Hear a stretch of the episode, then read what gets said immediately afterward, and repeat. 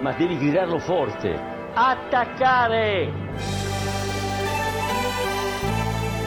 Che va il cross dentro, Quagliarella! Mamma mia! Mamma mia! Dal subito ha tornato a giocatori Pirlo, la conclusione in rete! Andrea Pirlo, un gol pazzesco! Von Karajan, la decide lui, la decide il numero 21 con un diagonale impressionante!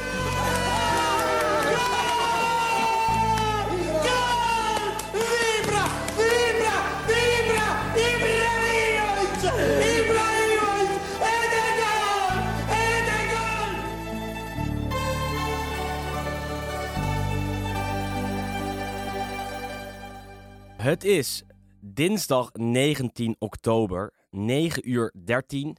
En Wesley Victor Mak hier tegenover me. En ik, Willem Haak, zitten weer klaar. Eén weekje afwezig geweest. Vandaag zijn we weer terug. En eh, ja, er is toch wel redelijk wat gebeurd in het Italiaanse voetballandschap. En wij gaan het vandaag weer eh, helemaal bespreken.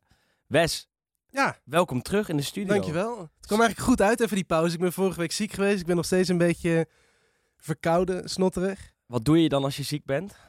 Ik heb nu echt gewoon letterlijk drie dagen op bed gelegen Echt en alleen maar geslapen. Want het was nu echt eh, een beetje die, die herfstgriep die heerst. En geen corona, maar... Geen corona gelukkig, maar eh, Irritant wel. En Wel dan vervelend ga je, vooral. Ga je niet Netflixen of zo? ja, ik, was, ik was echt kapot. Ja. Het was vorige week woensdag. Dus ik heb woensdag, donderdag, vrijdag gewoon eigenlijk alleen maar op bed gelegen. En het weekend moest ik ook weer deels werken. Dus toen ging het op zich ook wel weer. Ja, Eh, natuurlijk wel wat Italiaanse potjes gekeken. Maar het was ook Moet een vrij wel. enerverend weekend. je moet ook tussendoor een beetje werken, hè Wes? Dat, eh, Terwijl jij je Parma-shirt laat zien. hè? Absoluut. Ik, ik eh, ben de collectie een beetje aan het uitbreiden de laatste tijd. Parma shirtje. Eh Chievo heb ik besteld, nu het nog kan. En het nog gaan. daar is een beetje het idee, en nu koop ik hem nog voor 20 euro, een echte.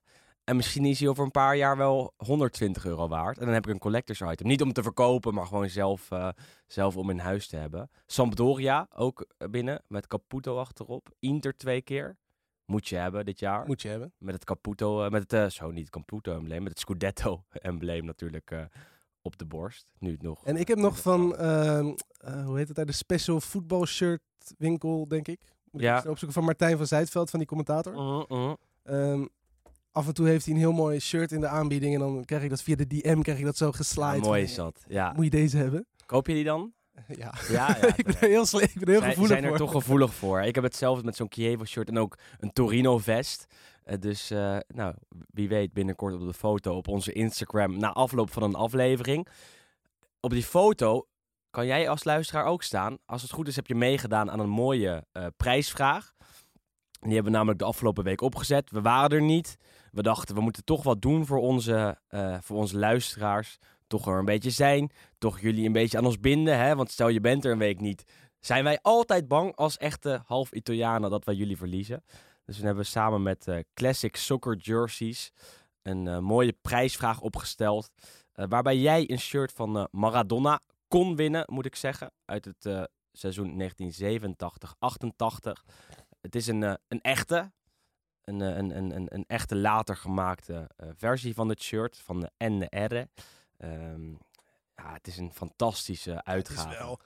Ik bedoel, we hebben twee seizoenen geleden het- de verkiezing voor het mooiste shirt gedaan. Volgens mij, Ik weet niet meer welke won. volgens mij stond hij in ieder geval in de finale. Ja, dat kan. Ja, dat heb jij allemaal beter voor je. Sta- staat ook op onze website. Maar hij kwam er sowieso langs en ik, ik zie dan dat het shirt wordt verloot. En, en ik zelf heb pers- persoonlijk dan eigenlijk ehm, bijna het idee om met meerdere Instagram en Twitter accounts mee te gaan doen om deze prijsvraag. En dan, dan aan mezelf eh, te verloten. Maar dat is wel heftig. zo Italiaans zijn we ook weer niet, hè? Zo half Italiaans. Eh, vandaag wordt de winnaar bekendgemaakt, ergens in de aflevering. Ik denk gewoon aan het eind, laten we niet kinderachtig doen. Ehm, maar het is eerst zaak om even de Italiaanse voetbalweken door te bespreken. Het begon allemaal met de Nations League. Zeker. Saai. Ben je in slaap gevallen? Ja. Ik vond het wel een leuke wedstrijd op zich, toch? Heb niet? je daar, ja, leuke wedstrijd, maar ik heb er gewoon geen gevoel bij. Nee, maar dat moet groeien, denk ik. Ja, door de jaren heen denk Ja, je. maar dat is toch hetzelfde nu? Je hebt nu die Conference League. Ik geloof best dat dat nu de eerste paar seizoenen denk je, wat is dat nou voor, voor Jut en Jules, zoals eh, Louis van Gaal eh, het zei, een Jut toernooi. Ehm, maar ik denk wel dat dat iets is wat ook met de jaren een beetje aan status zal gaan eh, winnen. Ja, ik, ik, ik, ik, ik ben het met je eens. Eh, het helpt voor mij persoonlijk ook niet mee dat eh, Italië natuurlijk in de halve finale werd uitgeschakeld door Spanje. Eh, en je dan op zondag zit te kijken naar de meest oninteressante wedstrijd die er maar kan zijn. Namelijk de wedstrijd om de derde en vierde plek in die Nations League. Ja, dat vind ik wel. Daar ben ik het mee eens. Tussen Italië en België. Ehm, dus misschien is dat een beetje de nasmaak die je dan overhoudt. Finale tussen Frankrijk en Spanje was, eh, was spectaculair. Eh, dus we mogen ook niet klagen. Maar dan ben je toch wel blij dat de Serie A terug is. Persoonlijk. Ja, tuurlijk. Ja, jij ook. Altijd- Ziek geweest en je toch een opkikker nodig met die Serie A. Ehm, en er waren nogal wat mooie potjes afgelopen weekend. Ehm, voor de verandering heb ik een soort aantekeningenlijstje bijgehouden. Ja, ik, ik ben er ook mee begonnen. Ja, het is, Ik dacht, we doen hier nou toch elke, elke week alle wedstrijden Ja. blijkbaar. Je moet wel, want je, eh, de afgelopen weken had ik wel eens dat je dan een onderwerpje had of een haakje had. En dat vergeet je. En dat is toch zonde. Dus we gaan nu hier een kladblokje oplezen. En dat is dan de nieuwe versie van de podcast, Wes. Jij eerst en daarna ik. Dat is een weg. nee, ik, ik, las, ik hoorde erover bij eh, de Hartgas eh, podcast. Dat al die oudere eh, schrijvers van de oudere garde een eh, notitieboekje hadden. Ehm, ja, dat is natuurlijk een mooi idee om voor ons, eh, voor ons om eh, te kopiëren. Eh, laten we bij Lazio Inter beginnen, denk ik. Toch de meest spectaculaire wedstrijd van het weekend, zou ik zeggen. Misschien niet het mooiste affiche, we- wel een van de in ieder geval. Als je achteraf kijkt, wel het duel waar het meest in is gebeurd en waarbij het meest te bespreken is. En daar beginnen wij de podcast tegenwoordig altijd mee. Ja, wa- waar moeten we beginnen? Want eh, misschien bij het wedstrijdverloop. Inter kwam eh, met een 0-1 voor. Penalty. Met eh, Ivan Perisic achter de bal. je weet nooit. Je weet nooit met welke voet. en dit keer deed hij het met rechts. Ik vind, ik vind dat wel mooi. We hebben het daar volgens mij vorige keer ook al een keer over gehad rondom, eh, wat was het, Simone Verde? Ja. Die heeft toen ook een keer, eh, of Verdi, sorry. Eh, die heeft toen ook, volgens mij in dezelfde wedstrijd, een keer een vrije trap met links en een vrije trap met rechts binnengeschoten. Maar dit was blijkbaar ook heel erg uniek, want eh, sinds de mannen van Opta Paulo dat bijhouden, dat is ook al eh, 16 of 17 seizoenen lang, is het nog nooit voorgekomen dat een speler zowel met links als met rechts een keer een penalty binnenschoot. En ik vind Perisic, want dat, daar moest ik dus wel aan denken tijdens de wedstrijd. Ehm, is dat niet gewoon een van de meest onderschatte spelers uit de recente voetbalgeschiedenis? Perisic. Ja. Nee, dat vind ik niet. Nee? Nou, Ik vind dat hij, als je ook gewoon zeg maar, zijn statistieken ziet, natuurlijk kampioen geworden nee, met Inter, ja. Bayern. In het verleden natuurlijk ja, echt wel goede wedstrijden gespeeld. WK-finale. Meer dan 100 Nou, interlands namens ik, Kroatië. ik kan je wel volgen. Alleen daarvoor vind ik hem als speler zelf te wisselvallig. Eh, wa- want het ene moment staat hij er eh, wel en het andere moment totaal niet. Eh, en- en, en als ik ehm, Inter zie, en dat is natuurlijk nogal vaak, eh, is hij echt 50% van de tijd heel slecht. Eh, dan maakt hij de verkeerde beslissing, vind ik hem een beetje een blind paard. Maar wat je zegt, hij heeft wel kwaliteiten die nogal uitzonderlijk zijn met zijn tweebenigheid. Ehm jassen er met rechts in, met links, heeft een actie in huis, is een nuttige speler. Maar ik zou hem niet als onderschat beschouwen, denk ik. Hij, hij, is, Ja, hij is hè? inwisselbaar. Oké. Min of meer. Want die, als Di Marco daar speelt, eh, zijn vervanger bij Inter, normaal gesproken dan, want dit keer stond Perisic in de spits. Ehm, als, als Di Marco op linkshalf speelt op de plek van Perisic, dan merk je het verschil niet fantastisch. En, en, en daar meet ik het altijd een beetje bij. Want Mandzukic eh, noemden we ook een keer de meest onderschatte speler van de Serie A. Of, of ter wereld misschien wel. Eh, en, en die was niet inwisselbaar bij Juve destijds. Want dat was echt een, eh een doelpuntenmachine aan het worden op, op de lelijkste manier die er was. Maar hij was er wel altijd. En als hij er niet was, dan merkte je echt 100% dat daar heb je wel Mandzukic een niet, niet, niet aanwezig was. Goed punt. Het werd 0-1 voor Inter. Eh, en in de tweede helft wist Lazio dat volledig om te draaien. Tegen hun oude trainer, Simone Inzaghi. Die voorafgaand aan de wedstrijd nog werd gehuldigd door de curva van Lazio. Eh, er was ook een spandoek voor hem. Eh, kwam zelf onder die harde kern te staan en kreeg applaus van de, de harde kern. Maar ja, hij zag zelf dat zijn team verloor in de tweede helft. Want eh, Immobile maakte een penalty na hands van Bastoni. En hier komen we bij het onderwerp van de wedstrijd, denk ik. Waar we het allebei over eens zijn. Ik denk Eh, dat de meesten het zijn erover eens. want ehm, er is een actie van Di Marco, die we net ook al noemden, aan de linkerkant in het Inter-shirt. Hij speelt de bal naar Lautaro, maar wordt vervolgens eh gebodychecked in een, op een, een reglementaire wijze door Lucas Leiva.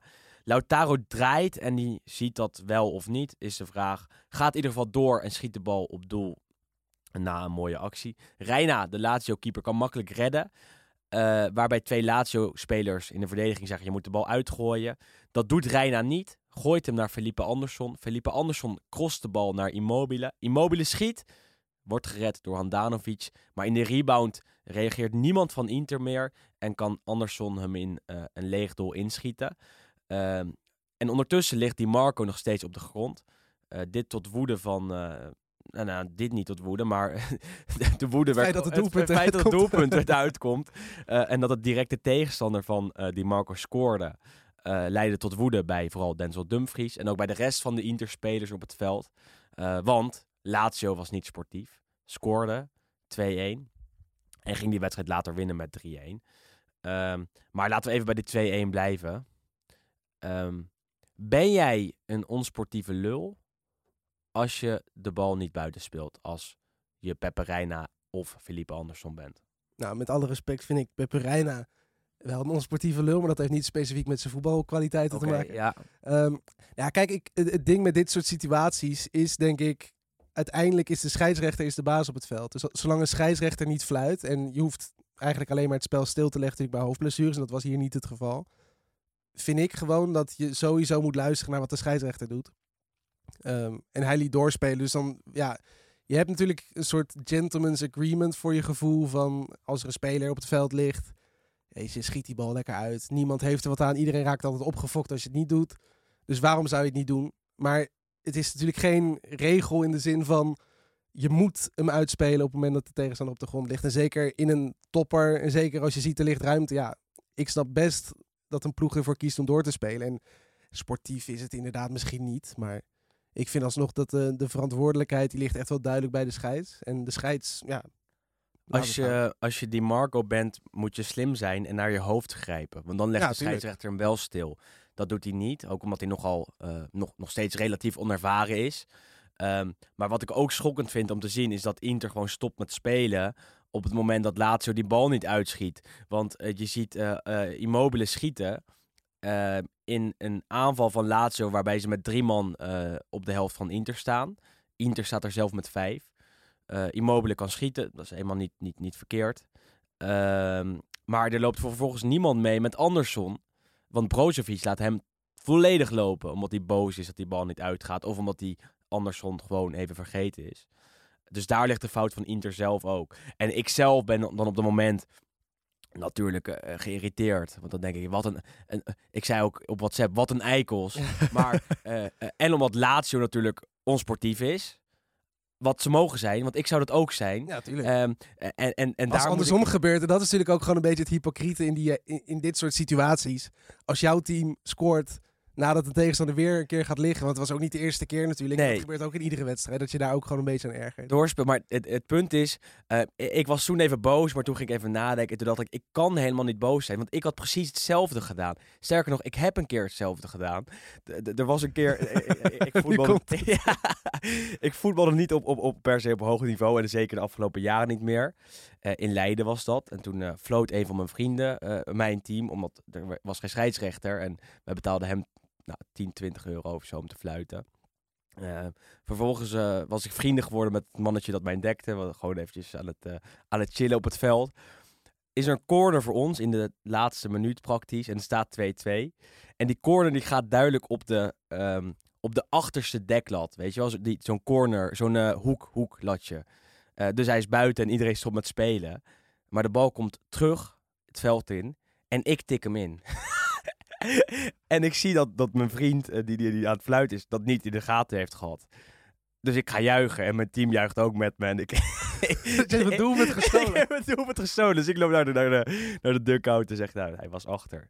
Iedereen zegt, ja, je moet je het wel tegen, tegen, je, tegen, je, tegen die gast zeggen, tegen de scheids zeggen. Heb ik toen niet gedaan. En wie was hier de tegenstander? Weet je het nog? Nee, dat, eh, Anders doen we gewoon hier even een soort publieke verontschuldiging. nee, ik heb na afloop nog tegen ze gezegd. Dat die gast die kwam naar me toe en zei, "Ja, nu moet je ook wel tegen me zeggen dat die bal uit is geweest. zeg ik, "Huh, was die bal uit?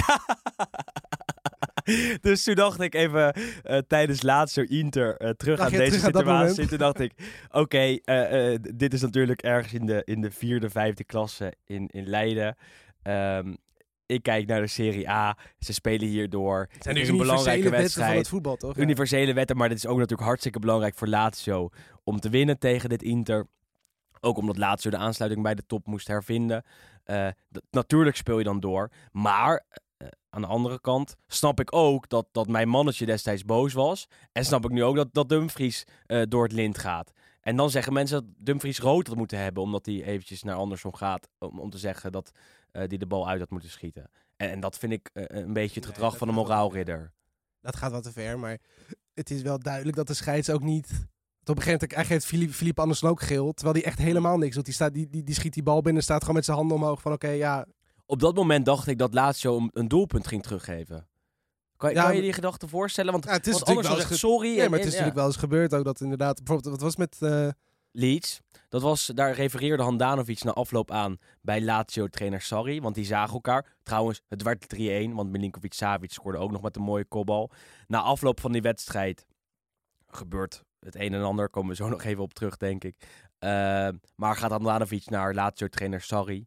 Handanovic natuurlijk de Inter-aanvoerder. En die zegt, je, je had ook, eh, zoals eh, Marcelo Bielsa kunnen zijn... en tegen je team kunnen zeggen dat ze een doelpunt moesten teruggeven.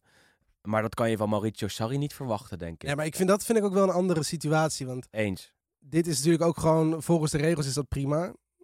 En Leeds deed toen alsof ze de bal uitschoten, hè? En toen scoorde ja, maar je hebt natuurlijk ook wel eens, wat was het, Ajax-RKC of zo, toch? Dat, dat Jan Vertongen toen bij RKC verhuurd. Ja. Dat hij gewoon een terugspeelbal, want weet ik, was een overtreding geweest. Die dacht, ik schiet die bal terug op de Nee, keeper. was bij Jong Ajax. Was bij. Jong- Tegen Den Bosch, volgens mij. In de arena. Weet je zeker? Ja. Prima. En die, hij, schiet die bal, hij schiet die bal terug en die bal die vliegt zo de goal in. Ja, dat vind ik dan nog net iets anders, weet je. Want dat heeft echt een direct gevolg door jouw persoonlijke fout, zeg maar. Ja. Dus daar kan En ik nog in komen. Maar in niet- deze situatie denk ik ook van, ja, weet je... Natuurlijk geef je hier geen doelpunt terug. Natuurlijk niet. Eh, je scoort. Eh, had Inter maar beter moeten verdedigen. Ze staan weliswaar met tien man op dat moment. Maar je staat nog wel met vijf man te verdedigen tegen drie aanvallers van Lazio. Het is niet zo dat Lazio deed alsof ze de bal uit aan het gooien waren. En dit is een vinger op de zere plek bij Inter, denk ik. Dat de focus of de concentratie of de, de, de winnaarsmentaliteit van vorig jaar. Het zijn allemaal containerbegrippen, maar goed. d- er minder zijn dan vorig jaar onder Antonio Conte. En dat kan je Simone Inzaghi niet verwijten. Dat kan je de spelers wel een beetje verwijten. Maar dat zie je aan zulke momenten waarop eh, niet meer tot het aller, aller, aller, aller uiterste wordt gegaan om te winnen. En, en dat was dit eh, moment eh, een, een, een, een goed voorbeeld van, vind ik. Maar dan nog, ik vind het wel streng. Want het is natuurlijk wel pas de eerste keer dat ze verliezen dit seizoen. Het is streng, Maar nee, maar ik kan, ik kan, er, wel, ik kan er wel in komen. ehm, ze zijn minder goed dan vorig jaar. Wat ook logisch is. Vorig jaar in deze fase hadden ze het ook lastig, Inter. Ehm, maar je ziet wel dat er, dat er wel het een en ander mis is wat Inzaghi moet gaan repareren. En ehm, Antonio Conte is beter in staat gebleken in het verleden om dat te repareren dan Inzaghi. Ook omdat Inzaghi minder ervaring heeft bij minder topclubs trainers geweest. Hè? Sterker nog, alleen bij Lazio eigenlijk en Salernitana. Is hij bij Salernitana trainer geweest? Hij zou er trainer worden en toen werd hij het niet, volgens mij. Eh, hoe dan ook, Inzaghi niet bij topteams getraind. Absolute topteams. Ehm, en of we Inter zo noemen, eh, mogen jullie bepalen. Eh, hoe dan ook, verloor Inter met 3-1 van Lazio. En gebeurde na afloop nog een akkefietje. Als we daar nog even over willen hebben, denk ik. Dat was ook wel mooi, hè? Het- ja, goed. Korea valt op een gegeven moment nog in. Oud speler natuurlijk van Lazio vorig seizoen nog. Ja, die druipt daar een beetje af. Beetje ja, teleurgesteld staat er tussen de, het centrale verdedigingsduo van eh, Patrick, onze... Ja, hoe noemen we hem? De Los Stadio Slemiel misschien een beetje. hè? Speelde best goed. Speelde een hele goede wedstrijd. En Luis Felipe stond daarnaast. En eh Luis Felipe en Patrick en Correa zijn hele goede vrienden. Gaan altijd samen op vakantie, gaan vaak samen uit eten. Waren zeker in die laatste periode waren dat echt eh, maatjes. En Luis Felipe die dacht, ja, weet je, die Correa, ik ga hem een beetje pesten. Ik eh, zeg even tegen Patrick, kom, we gaan die jongen even, een, even troosten. Alleen Luis Felipe, ik weet niet of dat een Braziliaans ja, traditietje is. Maar die springt gewoon vol op Correa in de zin van, eh, ja, ja, hoe noem je dat, plagen? Ja. Springt op zijn schouders, armen nog Hey. Hey, gewonnen. Ja, en Correa natuurlijk zit nog in de, in de heat of the moment. Die zegt van ja, ik heb hier geen behoefte aan, dus die duwt hem een beetje weg. Zeker na zo'n situa- situatie waardoor je hebt verloren. En de scheids, ja, die ziet dat. Die zegt nou, rode kaart, Louise. Het Overdreven dit- rode is- Het is een beetje lullig, maar en de, bij dit, deze situatie, want dat is wel leuk natuurlijk als je heel veel voetbal eh, kijkt en al dat lange tijd doet, dan heb je allemaal van die haakjes. Ik kan me ook herinneren op een gegeven moment, ik weet niet of dat namens Milan was, maar ik weet in ieder geval, KK was toen ergens ook met een, ik was een ruzie en iemand die gaf een keer een elleboogje en KK was er niet per se bij betrokken, maar die moest er zo'n beetje op lachen. En bij de tegenpartij speelde ook een Braziliaan dan, denk ik. Eh, en toen deed KK deed toen voor de grap, hield hij even zo zijn handen om de nek van die tegenspeler van, kijk, dit is wat hij net deed. En de scheidsrechter zag dat en die gaf KK toen rood. Want die Ja. dacht, oh, wordt iemand hier wordt er gekild. En dat was toen ook zo'n onzin ding. gebeurd Gewoon inderdaad. dat, een soort grapje eigenlijk. Nou ja, en, en je hebt natuurlijk Ruud van Nistelrooy tegen Andorra gehad. die voor de Ja, neus goed, maar dat is geen grapje meer. Nee, dat is geen grapje, dat, maar... dat, dat waren gewoon vijanden. Dat was ook, bedoel- eh, eh, uiteindelijk is de lading hetzelfde. In het gezicht van iemand anders zeggen: Ik heb gewonnen en jij hebt verloren. Ja, nee, of ik score en, en jij krijgt een doelpunt tegen. Ja, goed, met Van Nistelrooy vond ik iets anders, omdat dat natuurlijk echt een, een tegenstander was. Dit, zijn, dit is natuurlijk gewoon meer een soort gebbetje is zo, maar, maar wel een verkeerd gebbetje. Ik Ja, kan me voorstellen dat, dat Korea het boos oog van de camera's vooral, in het oog van de scheidsrechter. Ja, en er zijn mooie foto's van. En uiteindelijk hebben ze het allemaal bijgelegd. In ieder geval op Instagram. Ehm, maar eh Luis Felipe is daar de domme lul. En die ging ook nog, nog, nog zo de lul. Lul komt vaak terug in deze podcast. En het, het grove Nederlandse taalgebruik. nee, ehm, eh, hij gaat gewoon jankend van het veld af. Huilend. Ja, dat vind ik ook overdreven. Ja, maar dat is misschien een beetje het temperament. Ja, dat is zo. Nou ja, Lazio wint met 3-1 van, eh, van Inter. Achteraf niet helemaal verdiend. Wel de manier waarop Lazio zulke soort potjes moet winnen. Eh, en eh, die hervinden de aansluiting bij die Italiaanse top dus. Eh, een ander topduel was een avond later. Juve tegen Roma. Ehm, waarbij Roma met Morio natuurlijk afreisde naar het Juventus Stadium. Also known as het Allianz Stadium. En de drukker voor de Giallorossi toch wel een beetje opstond om eindelijk weer een keer te winnen in het hol van de leeuw. Want Juventus wordt daar toch ook wel als rivaal gezien. Juve toch wel bezig aan een redelijk goede serie. Gewonnen van Torino, eh, van Chelsea. Ehm, en daarvoor twee keer met 3-2. Dus ja, het gaat toch wel redelijk de goede kant op daar.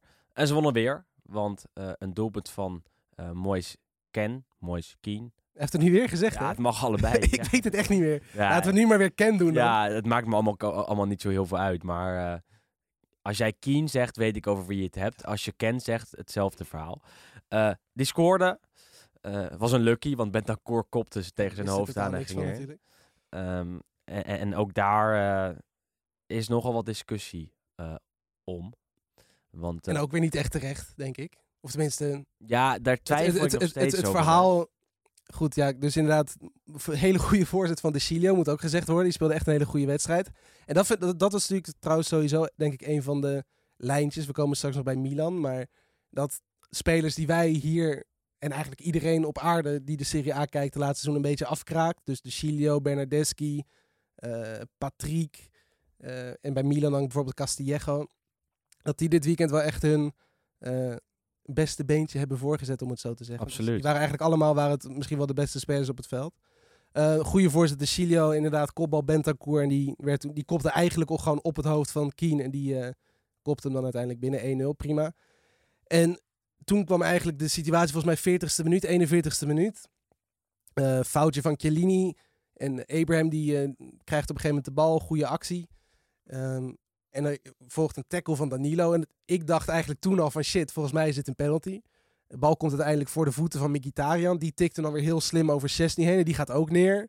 De bal komt vervolgens weer voor de voeten van Abraham. En die schiet hem binnen. Maar net voordat hij hem binnen schiet, hoor je het fluitje van de scheidsrechter al. Nou, wijst naar de stip. En denk, ja, shit, tuurlijk. Scheidsrechter Orsato. Orsato, het is weer zover, penalty tegen. Nou, dan, dan volgt natuurlijk de eerste herhaling. Dus dan zie je de tackle van Danilo op Abraham. En dan zie je dat Danilo eigenlijk alleen maar de bal raakt en Abraham niet. Dus je nou, chill, geen VAR, weet je, het is geen penalty. Of tenminste wel VAR, het is geen penalty. Ja, dan gaat het volgende moment. En dan zie je dus inderdaad dat Mkhitaryan wel degelijk wordt geraakt door Chesney. En dan je, ja, shit, dan is het gewoon een penalty natuurlijk. En dan in de eerste slow motion of in de eerste herhaling dat, ja, zag ik verder niet zo heel veel verkeerd. Dus ik dacht ja, waarom heeft Orsaat in godsnaam hier niet door laten spelen? Want volgens mij is het nog steeds voordeel ja, boven alles. Dus dan was het gewoon 1-1 geweest, want Abraham schiet die bal binnen. Maar goed, ja, ik dacht chill, weet je. Penalty kan er altijd in. Maar dan heb je in ieder geval een grotere kans dat het geen doelpunt is dan als er gewoon een doelpunt wordt goedgekeurd. Zeker als Verretou hem mist. Goede redding van Chesney. Maar ik, ik ging die rust in met echt van ja, super veel geluk gehad. Want volgens mij was dit gewoon een, een geldig doelpunt geweest. En toen in de rust zag je dan de super slow-mo. En toen bleek dus inderdaad dat Chesney inderdaad een Mkhitaryan neerhaalt. Alleen in die val raakte Mkhitaryan de bal volgens mij twee of drie keer met zijn hand. En zeker ook gewoon, Ma- maar, en voordat die bal bij Abraham komt, is de bal wordt met de hand die kant op geduwd of geslagen. Of ge... ik heb dingen. echt heel lang eh, gewacht om je te interromperen. ik, ik merk het, ja, ik vind het ook fijn. Ja, dat doe ik niet zo vaak. Hè. niet zo Dan lu- vaak, ik luister hem af en toe terug en denk, ja Willem, je moet even wat rustiger blijven. Ehm Mkhitaryan maakt hier hens, maar die regel is aangepast. Ehm, het verhaal is eh, vooral dat hij vrijwillig hens moet maken. En daar is wat twijfel over. Ehm, en, en het is een hele moeilijke situatie. Ik heb hier eigenlijk helemaal geen sterke mening over. Maar ik snap de Romanisti wel die zeggen, ja... ehm, waarom laat Orsato hier sowieso niet doorspelen? Dat had hij denk ik dat, zo. dat, dat, is, dat, dat is, dat, dat was fout dat is één. fout 1. En dat is hoe dan ook een, een, een fout van Orsato. Want je moet niet zo snel op je fluitje blazen. Dat zie je ook met buitenspel. Dat zie je met, met moeilijke situaties. En die Orsato die, die zegt dus in de rust tegen Roma-spelers...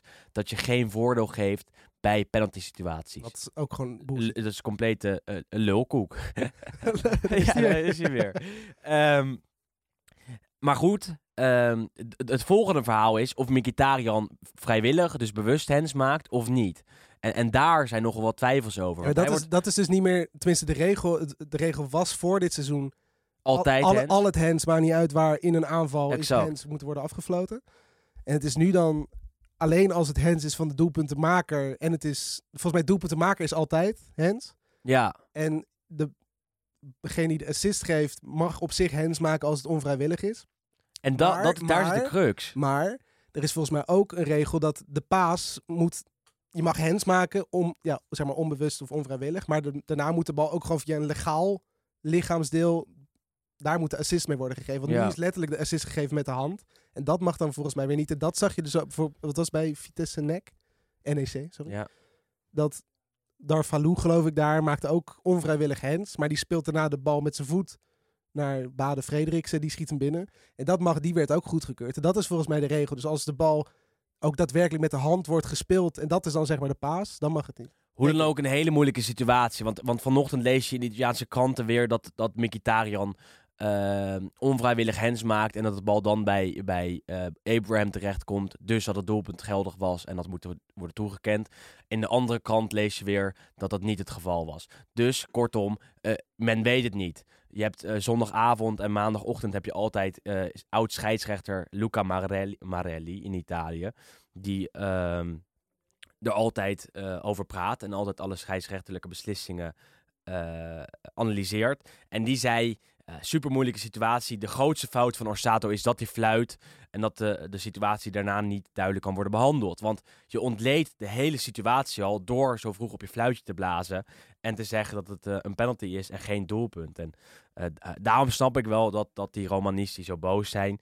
Aan de andere kant, ik snap de frustratie bij Juventini ook wel dat het altijd meer, maar weer over de scheidsrechter gaat. Alleen En- is het nou eenmaal zo dat, dat die discussies eh, er zijn en ook eh, wel redelijk eh, vaak bij Juve, omdat het de grote wedstrijden zijn en, en, en dat toch wel moeilijker is om te fluiten. Ik zeg niet dat het met Juve te maken heeft, maar dit was wel Maar een... ziet dit soort situaties gewoon Absoluut. relatief sowieso vaker in top Maar, maar dit is wel een situatie die een hele grote invloed heeft op het wedstrijdverloop. Want Juve wint met 1-0. Ik weet niet of Orsato eh, eh, eh, een verkeerde beslissing heeft genomen in, in het, in het toekennen van de penalty of niet. Of het niet toekennen van het doelpunt. Weet ik wat allemaal. Het, het feit is, hij had niet moeten fluiten voordat de bal het net had geraakt. Maar goed, aan de andere kant, en dat vind ik dan natuurlijk wel. Het was eigenlijk, als je de meeste mensen en ook de, de scheidsrechtersbazen mag geloven, was het hoe dan ook een penalty geweest. En dan vind ik dan ook nog wel iets van, je mist ook nog zelf die penalty. Dus hoeveel, ja, maar dat, dat heeft nee, maar hoeveel recht van spreken heb je dan uiteindelijk nog?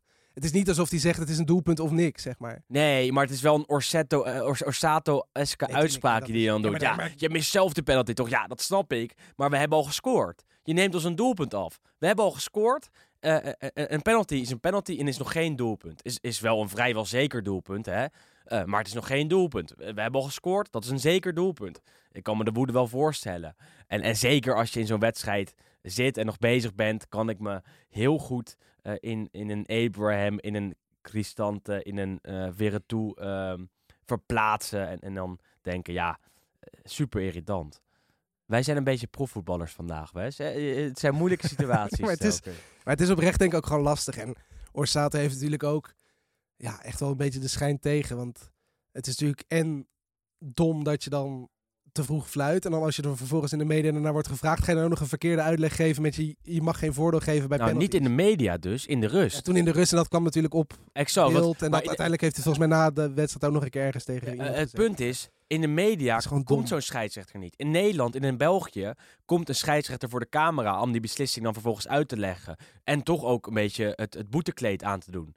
Ehm, in Italië is er geen sprake van. Dat wil de scheidsrechtersbaas al wel al heel lang. Het, de Trenta Lange. Ehm, maar dat gebeurt maar niet.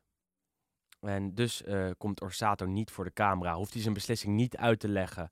En eh, wint Juve, hoe dan ook, met 1-0 van Roma. Eh, belangrijke overwinning voor de Bianconeri. Die daarmee de aansluiting bij de top weer definitief hervinden. Niet bij de absolute top, wel bij de subtop. Want ze staan nog maar drie punten achter op Inter. En aankomend weekend staat Inter Juve op het programma. Eh, kortom, een, een duel met veel eh, druk erop. Ook omdat we natuurlijk eh, al over een crisis bij Juve hebben gesproken. Terwijl ze zo meteen na speelronde 9 eh, gewoon weer op gelijke hoogte met, met, met Inter kunnen staan. En dan gewoon weer tegen die top 4 aanschurken. Ehm, wat me daar wel opvalt, is dat het allemaal wel heel lelijk is. Ja. ja, goed, maar daar hebben we het vorige keer over gehad natuurlijk. Het is, ja, je gaat nu niet meer naar Juve kijken en zeggen van het is, eh, je verwacht mooi voetbal of je hoopt op mooi voetbal. Want ja, wat, wat, wat we vorige keer hebben gezegd, Sarri en Pirlo waren natuurlijk project esthetiek, zeg maar. Het, het, moet, mooi, Mhm. het moet mooi zijn, het moet mooi gaan, het moet soepel gaan en eh, ja, dat moet het zijn. Alleen ja, met de aanstelling van Allegri is natuurlijk wel gewoon weer besloten om we gaan zo pragmatisch en zo. Maar het is, het is niet per se pragmatisch, dat vind ik. Ze komen met 1-0 voor en daarna is het de hele is- tweede nee, helft zwijnen, Maar dat is zwijnen, zijn stijl. Zijn stijl is... Zwijnen, zwijnen, Nee, zwijnen. maar... dat moet ook op een shirt. Ja. Maar dat is natuurlijk wel een beetje de Allegri-stijl. En dat is een van de redenen waarom Juve, het, het Juve-bestuur natuurlijk, wat is het, tweeënhalf jaar, drie jaar geleden, toch ervoor heeft gekozen om iets anders te doen. Want dat frustreerde ook gewoon heel veel fans. Eh, dat je komt op voorsprong en dan vervolgens ga je gewoon verdedigen.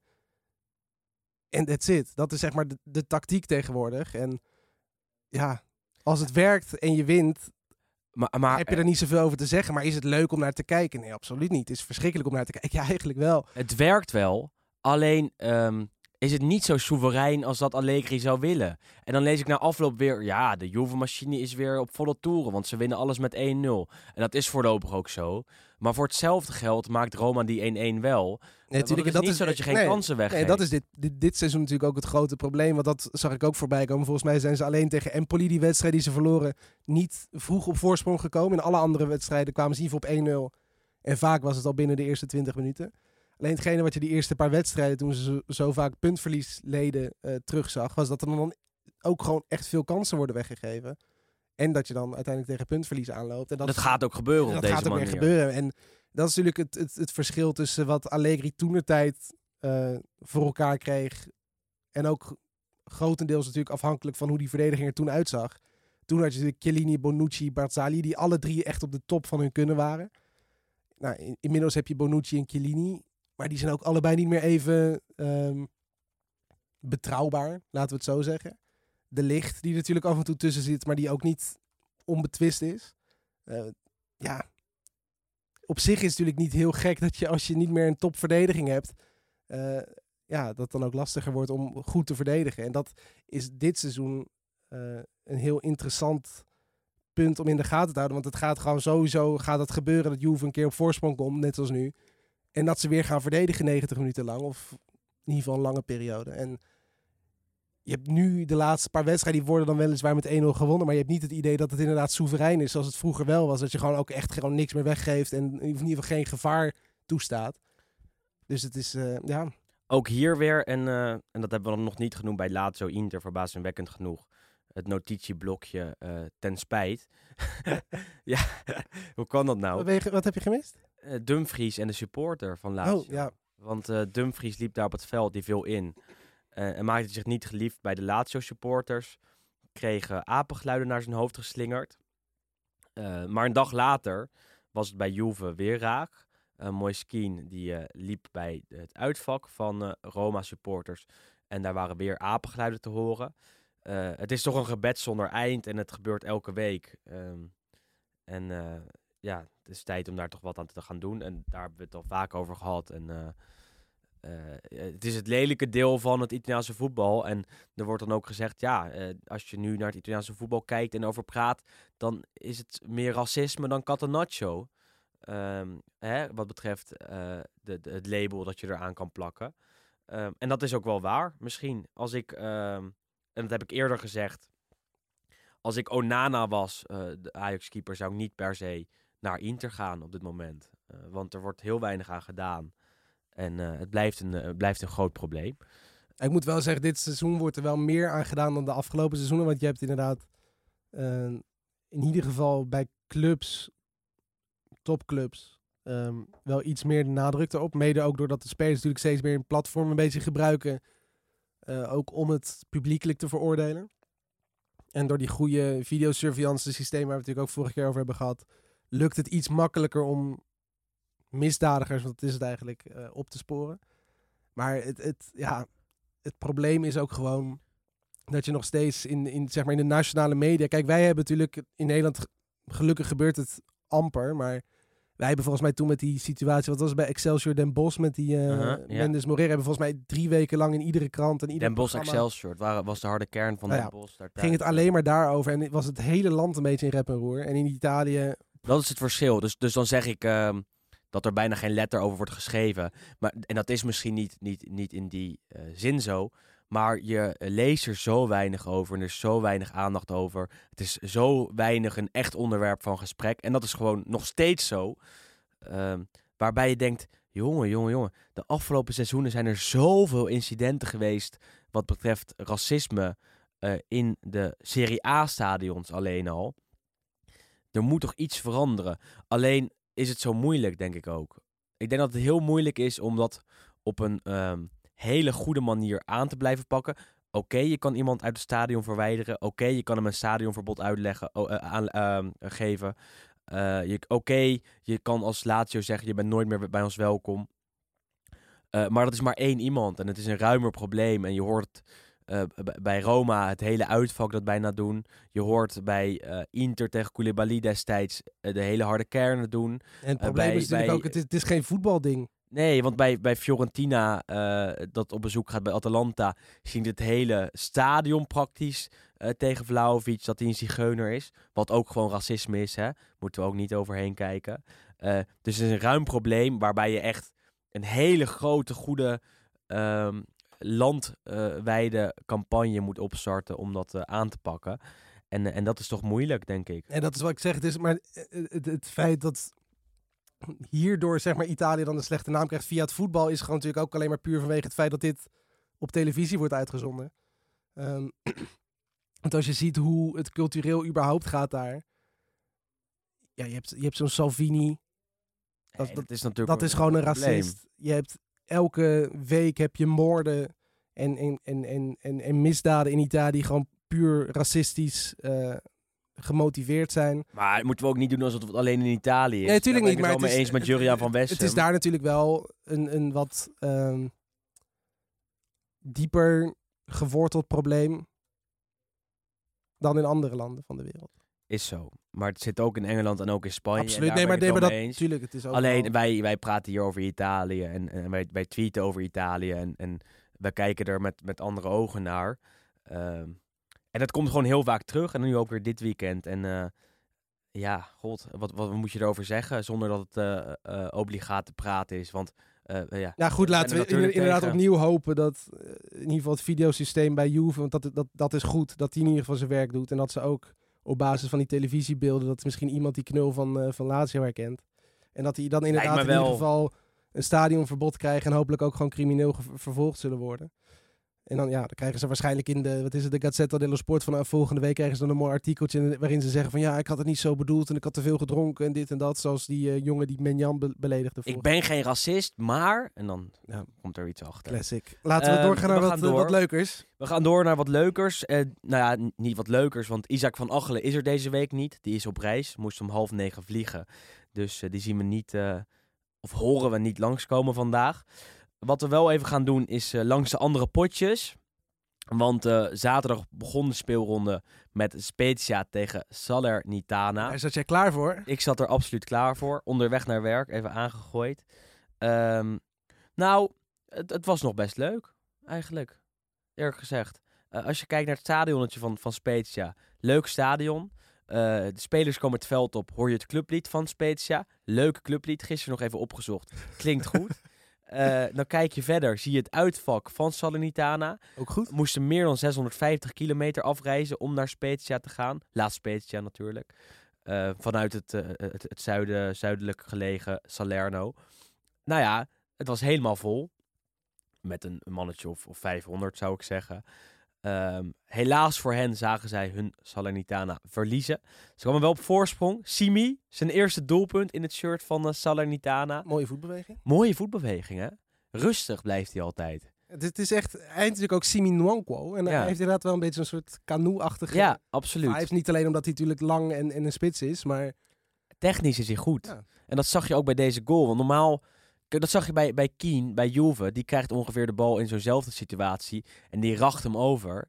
Ehm, is min of meer vergelijkbaar, zou ik zeggen. Maar Simi, die krijgt die bal, die legt hem rustig klaar voor zijn rechter. En die tikt hem in een leeg doel in. Want de keeper is gezien.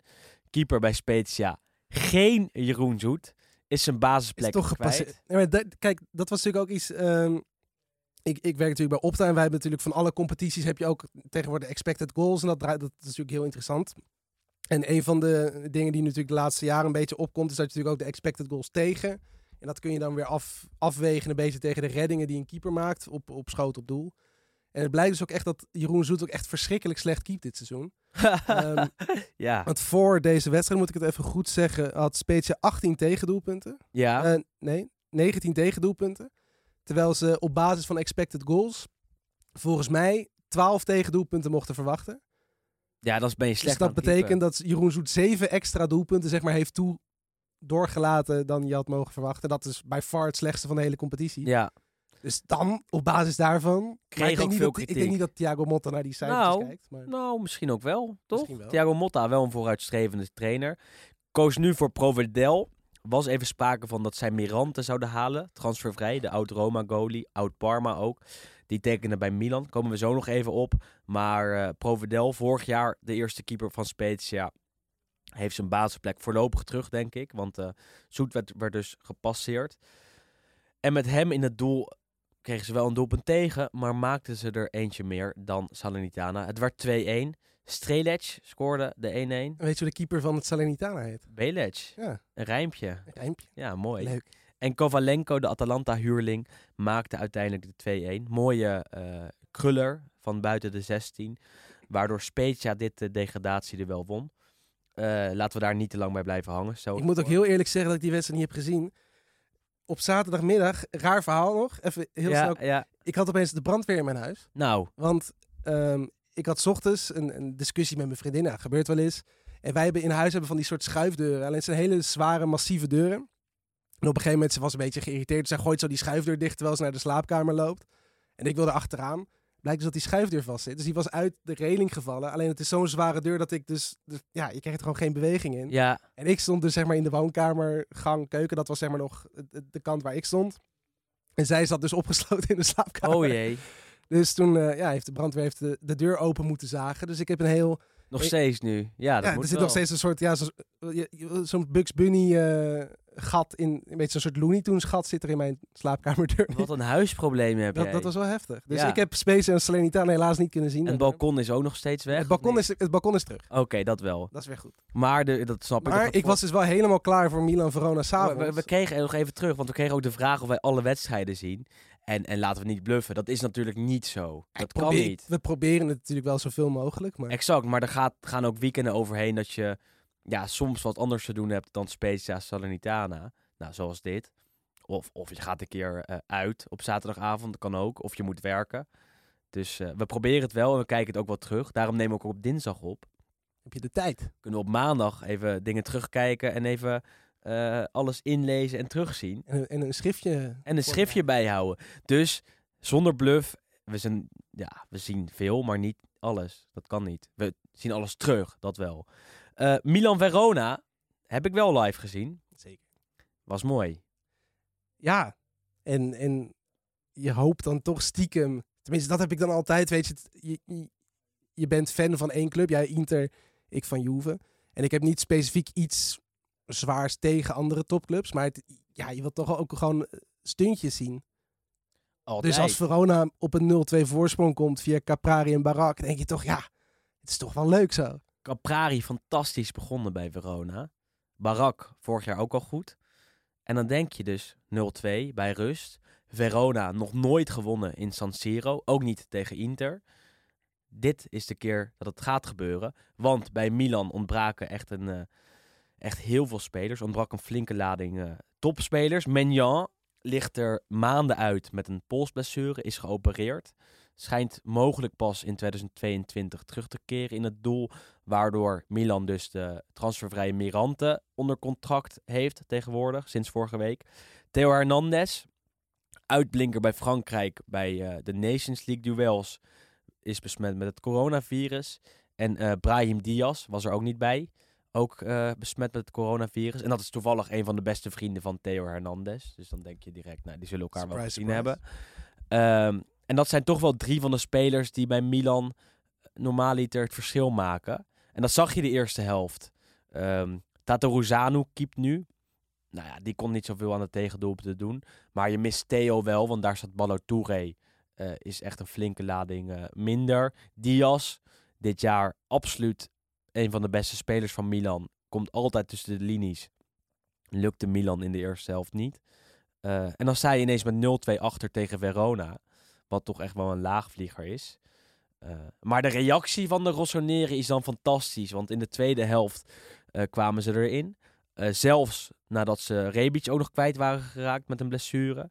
Giroud kwam erin, niet volledig fit. Maar En, en Castillejo. En Castillejo, dat, dat, ja. Dat is natuurlijk wel een Fantastisch. bizar verhaal eigenlijk. Want die jongen die doodongelukkig ook volgens mij in Milaan. Eh, zeker natuurlijk het laatste seizoen waarin hij echt ook gewoon amper heeft gespeeld. En als hij speelde was het ook gewoon oprecht heel slecht. wordt zelfs in verband gebracht met Getafe. Nou, Ja, en- en- dan wil je graag weg. En het probleem was uiteindelijk dat hij zelfs baalde volgens mij dat, het, dat, dat die transfer niet doorging afgelopen zomer. Want hij wilde echt heel graag eh, vertrekken. En ja, uiteindelijk, hij komt erin. Eerst nog een, eh, een goede kopbal. Giroud in de 60ste minuut op voorzet van... Wie was dat? Nee, fantastische voorzet. Nee, Rafael maar- Leao. Begint toch echt steeds meer rendement te Ik krijgen. ben de eerste die zegt dat ik ongelijk heb gehad. En, en, maar dat was wel op basis van tuurlijk, wat ik tot, tot toen had gezien. Maar het is wel grappig dat inderdaad sindsdien... en daarvoor vrij- ook al wel een beetje. gaat, hè, want het was altijd gechargeerd. Hij is dit jaar gewoon goed bezig. Het hele seizoen al. Moeten we, moeten we eerlijk in zijn. Moet ik goed, en, en, zijn. en, op dat moment is het 1-2. En ik van, nou goed, het zal toch niet gebeuren dat Verona... Voor het eerst in de historie sta je dan zo goed, je ervoor in het San Siro. Ga je dat dan echt weggeven? En dan, ja, dan, dan doen ze dat dan toch. En dan wordt Castillejo wordt dan neergehaald. Penalty. Nou, Milan en penalties, die krijgen er elk seizoen krijgen ze er 35. Ze hebben er acht meer of zo dan, dan de. Sinds de het begin van vorig seizoen Ja. ook. Hè. Is volgens mij penalty 3-24 of zo was dit. Dat is belachelijk. Maar goed, wel Nou, terecht. bijna 2-2. allemaal terecht. Ja, belachelijk of en, niet. en, en een minuut later weer een voorzet van Castillejo en, en ja, Günther. Ik, weet- ik weet niet wat hij aan het doen was. Guntertje. Uiteindelijk eh, prima eigen doelpunt. Dat wel. Ja. Het, was, het was een beetje zo'n Sven van Beek eigen goal. Hè? Absoluut. Echt super slim. Je, schrikt op dat moment. Hè? Want die voorzet komt van Castillejo. En je denkt, oh, die bal wordt makkelijk weggewerkt. Maar nee, hij, eh, hij raakte hem met de buitenkant van zijn voet en hij ging achter eh eh, Montipol. Milan won met 3-2. En dat is gewoon heel knap, vind ik eerlijk gezegd. Als je het zo lastig hebt en dan toch weet te winnen. Toch ongeslagen weet te blijven. en ja, toch in het eh, spoor van Napoli kan, eh, kan blijven. Want Napoli moest wel een dag later spelen, maar die wonnen ook. Komen we zo nog op. Dan eh, is dat echt een signaal dat Milan fantastisch bezig is. De beste seizoenstart in tijden. Jaartal kan ik er niet aan verbinden. De laatste die het zo goed deden. Dat is precies dezelfde. Dat was toen volgens mij ook acht gespeeld, zeven gewonnen, één gelijk was onder Capello. In, dat, in het jaar dat ze echt praktisch alles, alles, alles wonnen. Toen- In dat seizoen bleven ze ongeslagen. Dus ja, eh, dat zal dit seizoen, neem ik aan, niet gebeuren. Maar eh, het begin is er en het gaat hartstikke goed met Milan. Ook al hebben ze wat spelers in de ziekenboeg.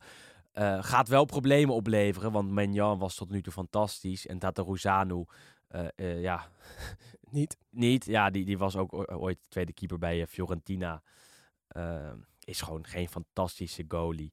Gaat wel doen wat hij wat hij kan. Eh, maar het gaat de komende weken gaan we zien hoe eh, dat bij Milan gaat verlopen. Want ze spelen vanavond tegen eh, FC Porto uit.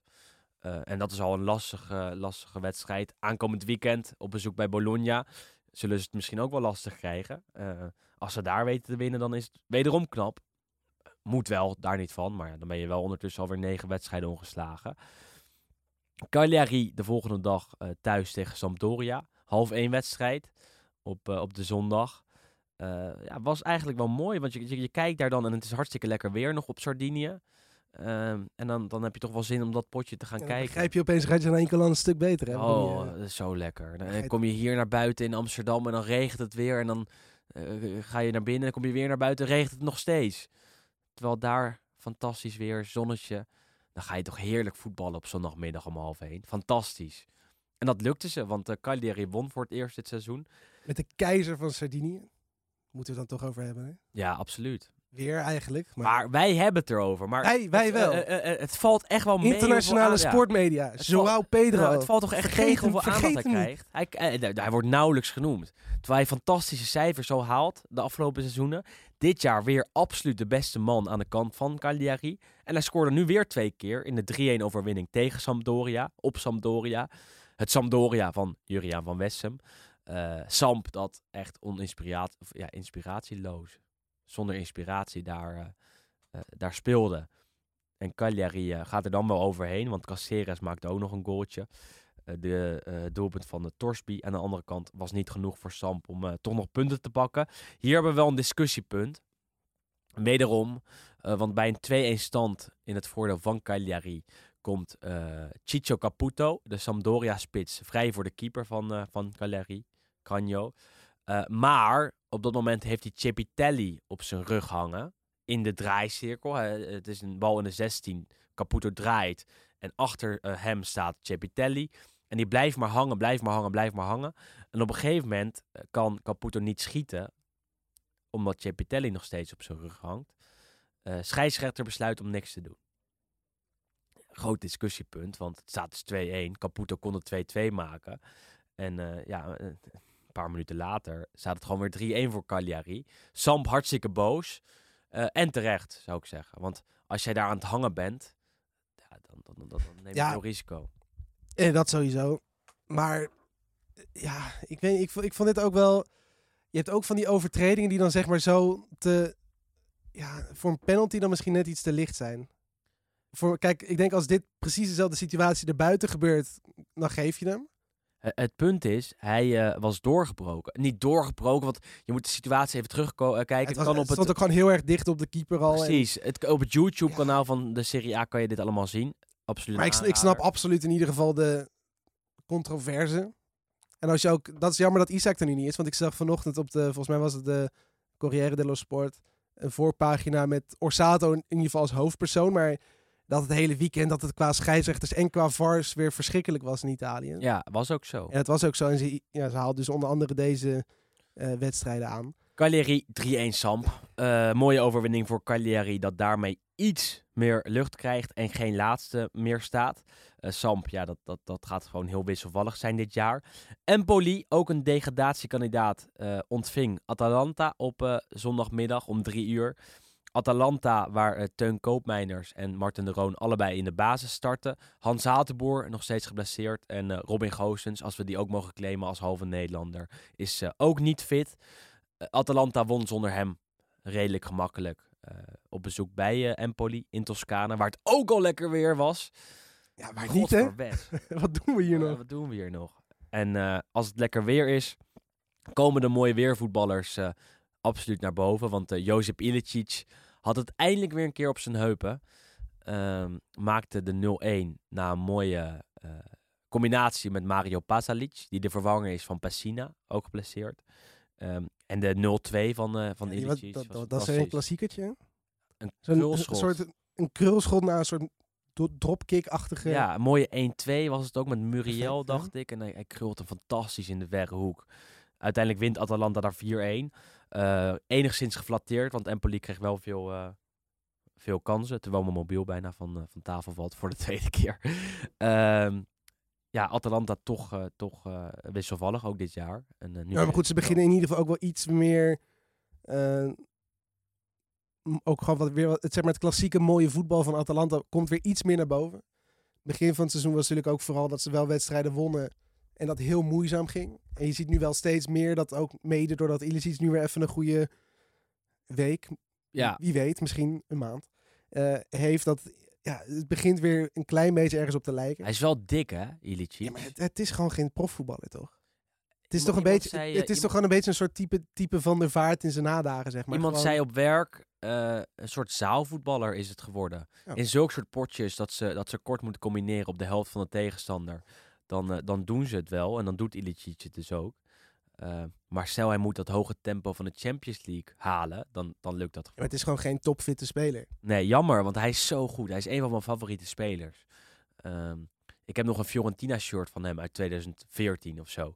Dus toen eh, zat ik al op de, De bandwagon. de bandwagon van Ilicic. En ondertussen ben ik daar wel een beetje vanaf, want, omdat hij zo wisselvallig is.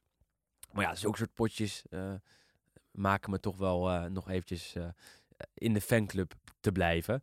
Eh, Atalanta won dus met 1-4. Genoa deed dat niet op hetzelfde moment. Kwamen zelfs met 0-2 achter tegen Sassuolo. Twee doelpunten van Scamacca, oud Genoa.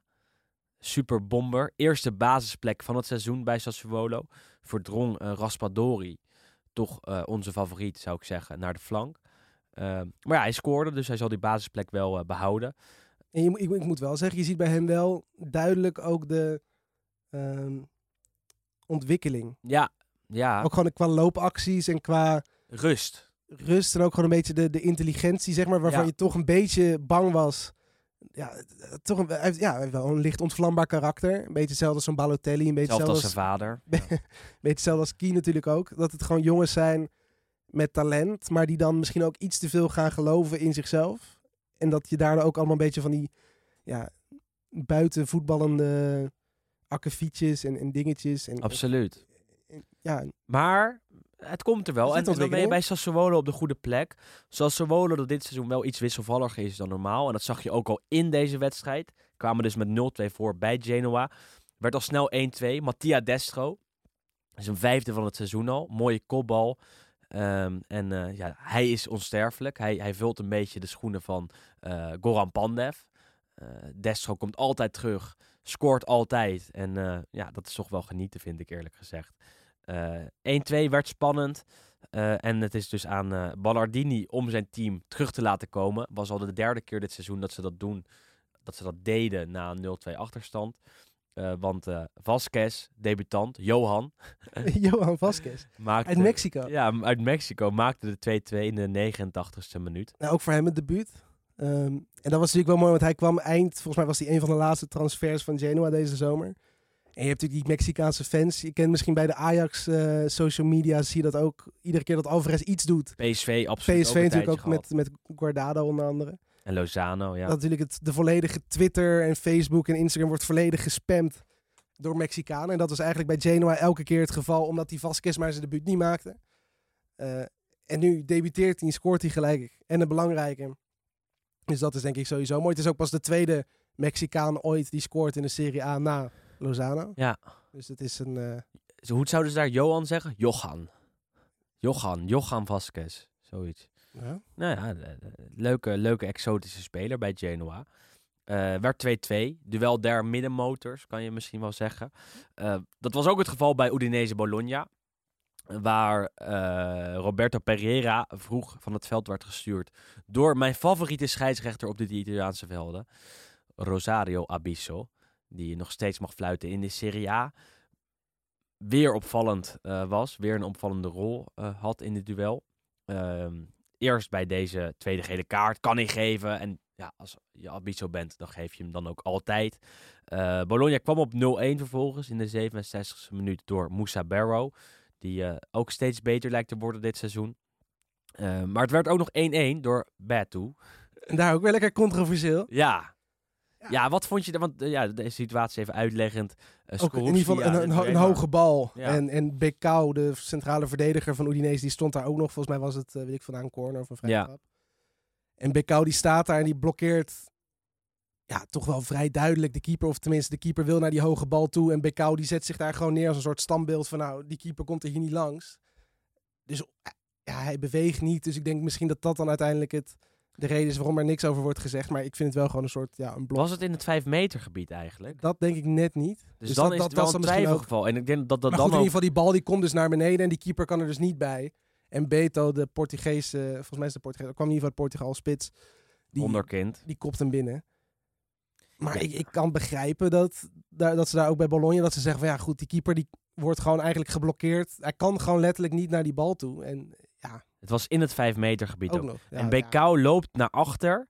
Terwijl eh, eh, Beto, Be- Beto, ik ga het niet de vast uit te hangen, ehm, de bal inkopt. En, en, en da- ja, dan denk ik, eh, twee kanten van het verhaal. Je mag de keeper absoluut niet aanvallen, want Bekau loopt ook naar achter. Maar Skorupski laat zich ook vallen als een stervende zwaan. Die denkt, ik ga hiervan profiteren. Ik kom niet meer bij die bal. Bekau loopt iets naar achter, dus ik loop tegen hem aan. En ik zeg, overtreding, scheids, overtreding. En Abisso, eh, die overijverig is, altijd al, ook met die gele kaart zag je dat al, dus al voor Pereira. Die, eh, die wil toch zijn eigen stempel op die wedstrijd drukken. Ja, ik moet wel zeggen, ik vind wel, keepers worden veel te veel beschermd. Eens. Maar ik vond in dit geval, vond ik er wel dat hij een Ja, klein eens. beetje een punt had. Maar wat ik wel vind, is dat zo'n keeper dan eh, er maar dwars doorheen moet Ja, gaan. dat vind ik. En, en zich niet moet aanstellen. En, en uh, ja, dat hij dan wordt gehinderd, oké, maar laat zich zo erg vallen. En gaat er dan maar vanuit dat de scheidsrechter maar fluit. Het werd 1-1 daar bij eh Udinese tegen Bologna. Udinese dat met 10 man dus nog, nog een, eh, een punt eh, mee, tenminste in het eigen Dacia Arena stadion kon, kon houden. Napoli, zondagavond. En eigenlijk wel gek dat wij nu als de, als de ja, wat is het? 17e en 18e ploeg de koploper. Napoli. Nou, kijk, dat, dat is mijn keuze geweest. Maar we hebben Napoli al wel vaak behandeld. Op, op En het was dit keer ook geen spectaculaire wedstrijd. Daarom, dus, dus we doen altijd de eerste twee wedstrijden als, als, eh, eh, ja, Maar in ieder geval als, voor onze- publiekstrekkers. En Voor daarna onze. Napoli-fans, ik ben wel echt nog steeds bizar onder de indruk van hoe goed het ook gewoon gaat. In de zin van qua resultaat, maar ook, ja, Nou, het, is het wel, was- het is wel overtuigend. dit is een wedstrijd waarin ze normaal punten hadden verspeeld. En, en dat was nu niet het geval, want eh, ze wonnen dus met 1-0. Door een laat doelpunt van Osimhen. Ehm maar het was wel een constante druk. Het doelpunt viel in de 81ste minuut. En, en tot dan toe was Het Napoli ook de gewoon 5-0 hele kunnen zijn, toch? Ja. Absoluut. Penaltietje van Insigne gemist. Vijfde van dit kalenderjaar al. Dus eh, ja, die moet ze maar niet meer nemen, zou je zeggen. Eh, Lozano op de paal. Wat andere kansen. Doelpunt van Di Lorenzo afgekeurd op een centimeter buitenspel. Weer zo'n fantastische vrije trap. Ehm, dit keer geen variant, maar wel goed voor, voor doel gelegd. Eh, en uiteindelijk moet er dan een fantastische combinatie aan te pas komen met Mertens en Koulibaly. Waarbij de bal dan uiteindelijk hè, ietsjes later bij uh, Osimhen terechtkomt. En als Ronaldo deze goal had gemaakt, had je CR7 Airlines en dergelijke allemaal op Twitter en Facebook en Instagram zien langskomen. Eh, nu niet. Het is wel toepasselijk in de week dat Alitalia ermee stopt. Ja, Dat we een Nigeriaans, Napolitaans ja, vliegtuigmaatschappijtje ja. weer opstijgt. Het was wel een fantastische goal. Echt En het is, het is jammer dat uiteindelijk de, zeg maar, de, het doelpunt zo tot stand komt dat dit dan zeg maar, de kopbal was die die aanval afsluit. Want de aanval zelf was fantastisch. was fantastisch. En het is jammer dat, volgens mij was het een bal van Mertens uiteindelijk die net geblokt werd. Ja, Waardoor een speler van, eh, van Torino de bal tegen Elmas aanschoot. En toen ging die bal de lucht Mhm. in en die werd binnengekopt. Maar je moet in ieder geval even die aanval terugkijken. En dat is natuurlijk ook een van de dingen die mij ook opvallen. Koulibaly, hoe goed die dit seizoen is. Want die, ja, maar dat is op een gegeven moment hij, beest, hij verovert de bal op nou, 75 meter. Dus op 20 meter van het doel, doel van de tegenstander. Vervolgens doet hij gewoon mee met die actie alsof hij een volleerde spits nummer 10 is. Hakjes, tikjes. Ja, het is een fantastische avond. Het is zonde dat hij uiteindelijk op deze manier wordt afgerond. Ondanks dat het het winnende doelpunt blijkt.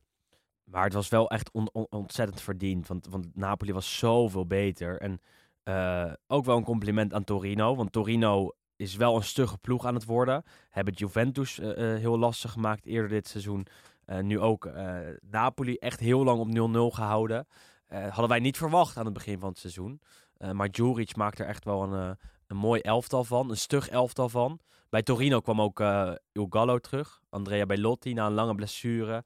Ehm, maakte hij toch weer minuten veel in. Ehm, ja, Napoli won met 1-0. En, en Mertens kan je dan ook goed gebruiken. Ja, goed, ook voor hem dat hij weer terug is natuurlijk. Hij heeft een lange tijd uitgelegen. En ik denk ook dat, niet alleen voor onze Belgische volgers, maar ik denk ook wel dat, dat, dat Napoli behoefte heeft ook aan een type Mertens. Dat je ook gewoon, alleen al het feit dat je natuurlijk iets meer op de bank hebt zitten. Ehm, Nee, absoluut. Want hij, hij kan.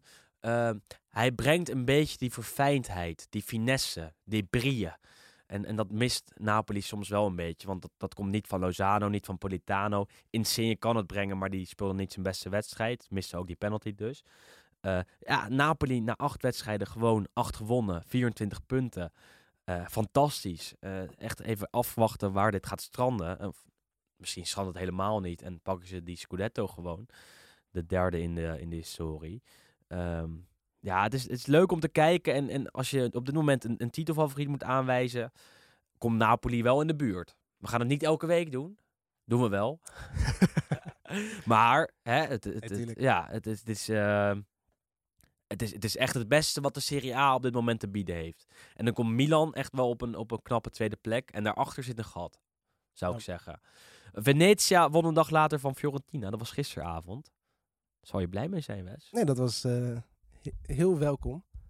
We staan nu op een eh, gedeelde, ja, wat is het eigenlijk? Twaalfde plaats met ja, vier andere echt ploegen. keurig hoor. Echt keurig. En goede overwinning inderdaad. Ja, Fiorentina kwam er niet echt lekker uit. Venetia, eerste overwinning in het Penzo, eh, het eigen stadion, in de Serie A. Sinds een zege op Fiorentina in Ja. eh, 2002, geloof ik. Ehm, ja, goede wedstrijd, leuk. Debuut Mooie Sergio goal Romero. was het, vond ik. Ook, ja, Aramu. Op ja, aangeven van de, onze Belgische vriend, of tenminste onze ex-Leuvenspits Henri. Eh Aramu, goede goal. Debuut Sergio Romero, oud AZ, oud Manchester United, oud Sampdoria, oud... Waar heeft hij nog meer allemaal gezeten? In ieder geval. Hij is Ja. weer terug. Keepte goed, maar en pa. Ik zag dat zijn vrouw boos was dat hij eh, uiteindelijk uit, het, eh, ach ja, ja. uit de basis was verdreven. Nou goed, dat hoort erbij. En ook een debutant. De eerste Surinamer ooit in de Serie A. Ricciano Haps. Ricciano Haps. Ja, deed het goed. En dat vind ik gelijk mooi. Ik had er een screenshot van gemaakt. Want dat is dan wat je krijgt als er een onbekende speler terechtkomt in, eh, in Italië. Dat, dan denkt onder andere de Gazzetta dello Sport, daar gaan we een mooi stukje over schrijven. Ja. Dus die hadden vanochtend, wat een debuut voor Ricciano Haps. Dus in ieder geval zijn voornaam ging al verkeerd. ja. de eerste Surinaamse voetballer in de Serie A, heeft onze, of tenminste kan ons, ons, ons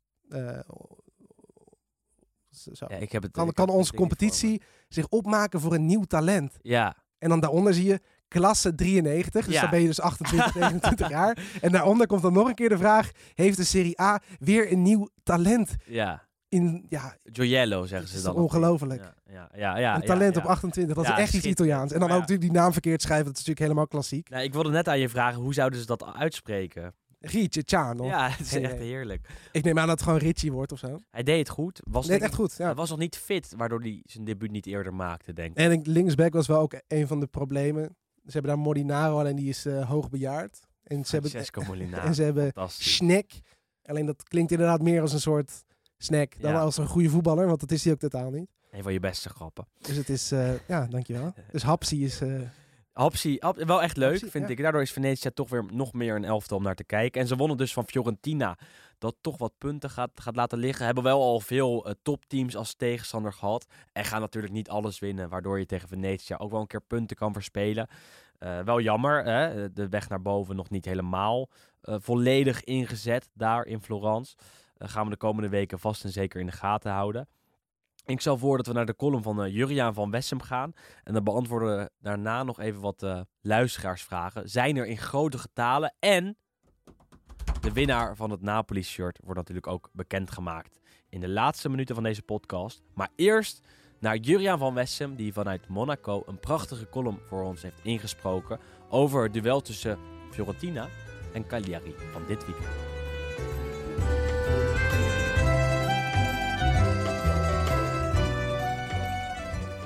Veel mooie affiches in het komende weekende. Met Bologna-Milan, Roma-Napoli en Inter-Juve. Maar ik kies voor het duel Fiorentina-Cagliari. De wedstrijd met de curieuze bijnaam Il Derby del Flower Power. Yeah, yeah, yeah. Ook in de Serie A waren er hippies. Maar dat verdient een uitleg. Fiorentina en Cagliari zorgden in de jaren 68-70 van de vorige eeuw voor een revolutie door achter elkaar kampioen te worden. En dat was zeker bijzonder omdat de traditionele topploegen Milan, Inter en Juve even buitenspel stonden. Het was misschien niet met het esthetisch mooiste voetbal, maar het was prachtig dat zulke clubs om de Scudetto mochten strijden. De landstitel van Fiorentina in 1969 moeten we zeker niet onderschatten. Florence likte nog de wonden van een enorme overstroming van de Arno van een paar jaar eerder. De club was in de voorgaande seizoenen een echte subtopper, maar speelde opeens onder trainer Bruno Pesaula heel efficiënt. In 30 wedstrijden kreeg het maar 18 doelpunten tegen. Het maakte er zelf maar 38, maar dat was dus voldoende voor die Scudetto. Fiorentina verloor maar één wedstrijd en kaapte de landstitel voor de neus van het even verrassende Cagliari weg. Bruno Pesaula was een geweldige trainer. Een Argentijn die vlak na de Tweede Wereldoorlog in Napels was neergestreken. En een halve eeuw later als een echte Napolitaan zou sterven aan de voet van de Vesuvius. Menig avond heb ik in zijn nabijheid doorgebracht, want hij was de coach van Napoli ten tijde van Ruud Krol. Maar hij had dus in 1969 voor de titel in Florence gezorgd. Tussen de wedstrijden door liet hij zich inspireren door de meesterwerken in het Uffizi Museum. Twee spelers verdienen een speciale vermelding van die ploeg. Aanvoerder Giancarlo De Sisti, een ouderwetse spelmaker die een jaar later ook de WK-finale zou spelen. En de Braziliaan Amarildo, die eerst een paar jaar bij Milan had gespeeld nadat hij met Brazilië in 1962 wereldkampioen was geworden. Hij was het maatje van Garincha bij Botafogo, maar zou in Florence een paar geweldige jaren beleven. Over Cagliari heb ik het in deze column al een paar keer gehad. De mooiste Scudetto uit de oudheid. Ook een prachtige ploeg met Gigi Riva als sterspeler. Op 12 oktober 1969 treffen beide clubs elkaar in Florence. Fiorentina is koploper zonder puntverlies en Cagliari staat tweede op één punt achterstand. Er zijn 70.000 toeschouwers in het volgepakte Giovanni Berta stadion. Voor wat een bijzonder topduel moet worden. Onder regenwolken wordt er afgetrapt en halverwege de eerste helft krijgt Cagliari een strafschop wanneer scheidsrechter Lobello een lichte overtreding van Rizzo voor een strafschop aanziet en Riva vanaf 11 meter kan scoren. Het wordt onvriendelijker op het veld. Na een handgemeen worden Amarildo en Martiradonna weggestuurd. In de slotfase wordt ook nog een doelpunt van Luciano Chiarugi, Il Cavallo Pazzo, afgekeurd. Cagliari wint na een kolkende slotfase en is opeens koploper. Fiorentina verliest na meer dan een jaar een wedstrijd. De woede in Florence loopt hoog op. De spelers van Cagliari kunnen pas vier uur na de wedstrijd het stadion verlaten onder begeleiding van een mobiele eenheid. Buiten het stadion worden ze uitgemaakt voor bandieten en moordenaars. Het zou een schande zijn als Sardinië de Scudetto gaat winnen. Het werd toch maar even gezegd. Maar de eerste stap naar een historische Scudetto is gezet. Ook 52 jaar later zal er een echo van deze historische wedstrijd zijn in het Artemio Franchi.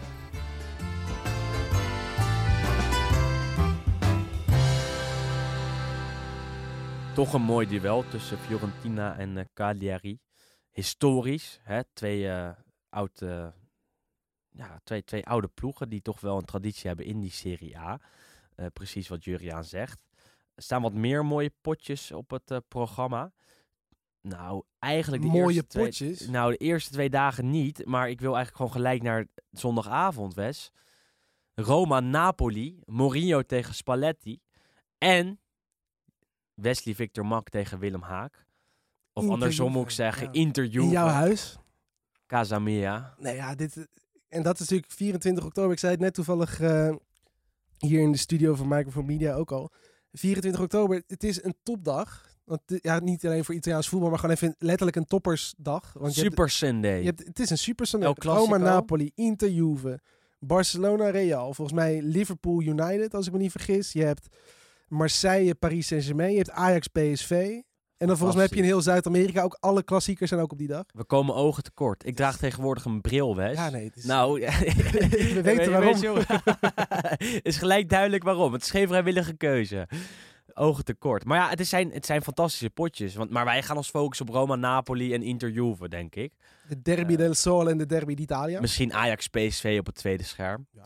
Ehm, maar dit wordt fantastisch. Ik bedoel, Roma-Napoli zit volle druk op. Napoli natuurlijk eh, alles gewonnen. Roma moet eigenlijk winnen na En de nederlaag bij Juve. Misschien is een record, want Mourinho verloor dus in de Serie A nog nooit in eigen huis.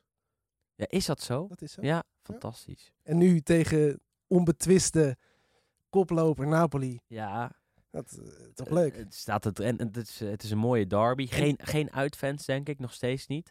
Eh, omdat die supporters een keer flink met elkaar hebben gereld om en rond eh, een eh, bekerfinale. Waarin eh, Napoli stond. En ja, dat duel wordt altijd afgewerkt in het Olympico in Rome. Nou, er leverde rellen op.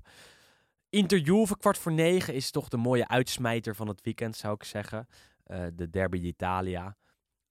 Twee teams die veel historische duels met elkaar hebben uitgevochten. Ook in het recente verleden nog.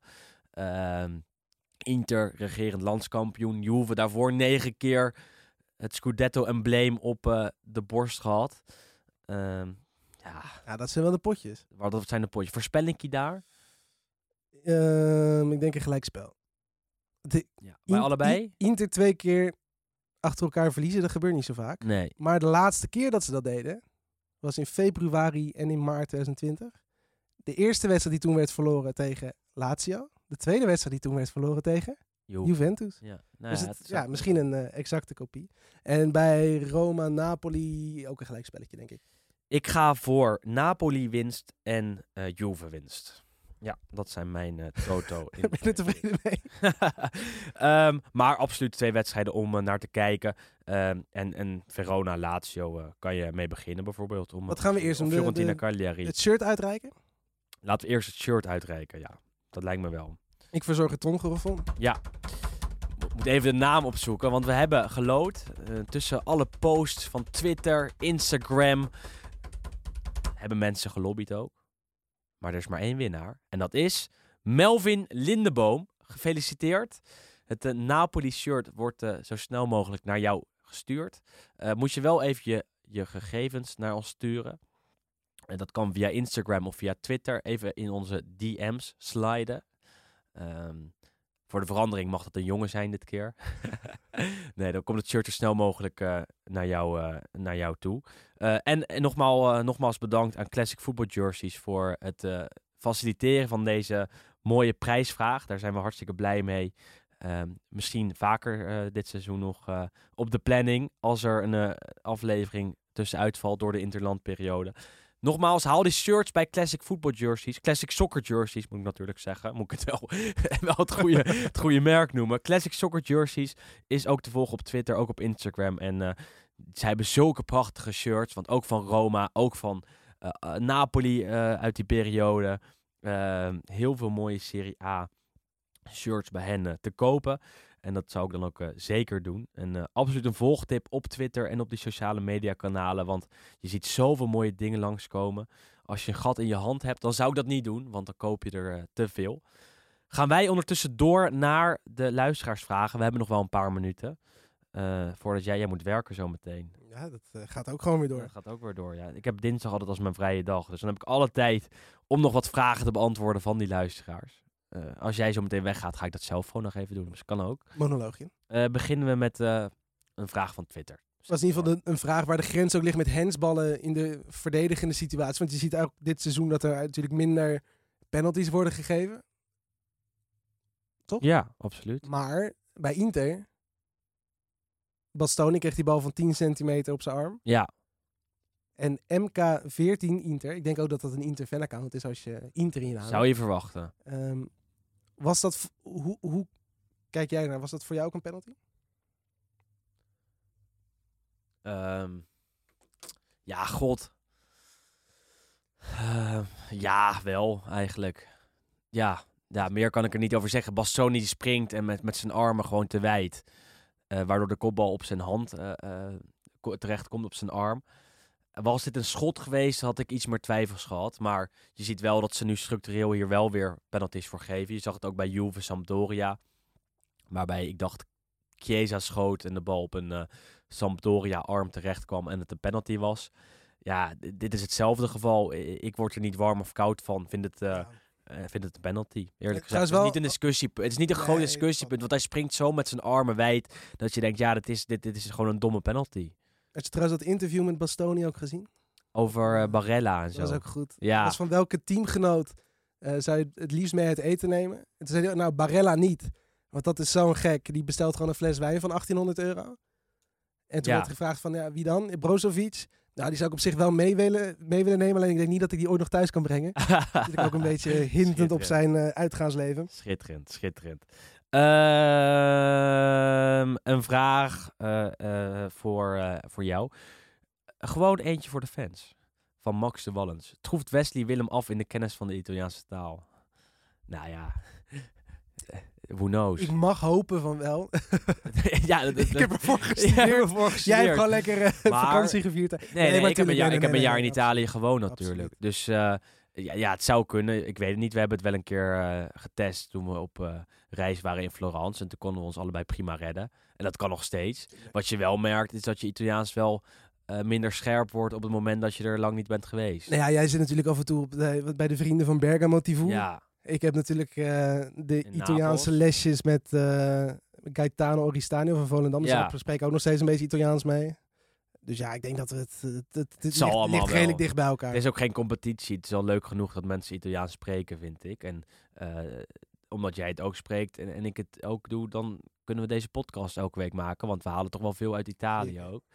Eh Jori Mulder wilde meer gossip trouwens. Gossip. ja, Icardi. ja, die- ja nee, daar moeten we het toch wel even over hebben. Ja. Nog even afsluiten met Icardi. Ja, laten we dan, gaan we, dan gaan we er Eh, vandoor. Precies. Ehm, en we hebben heel veel vragen trouwens gewoon behandeld in de, in de, in de aflevering zelf. Nou, Speciaal voor Juri Mulder.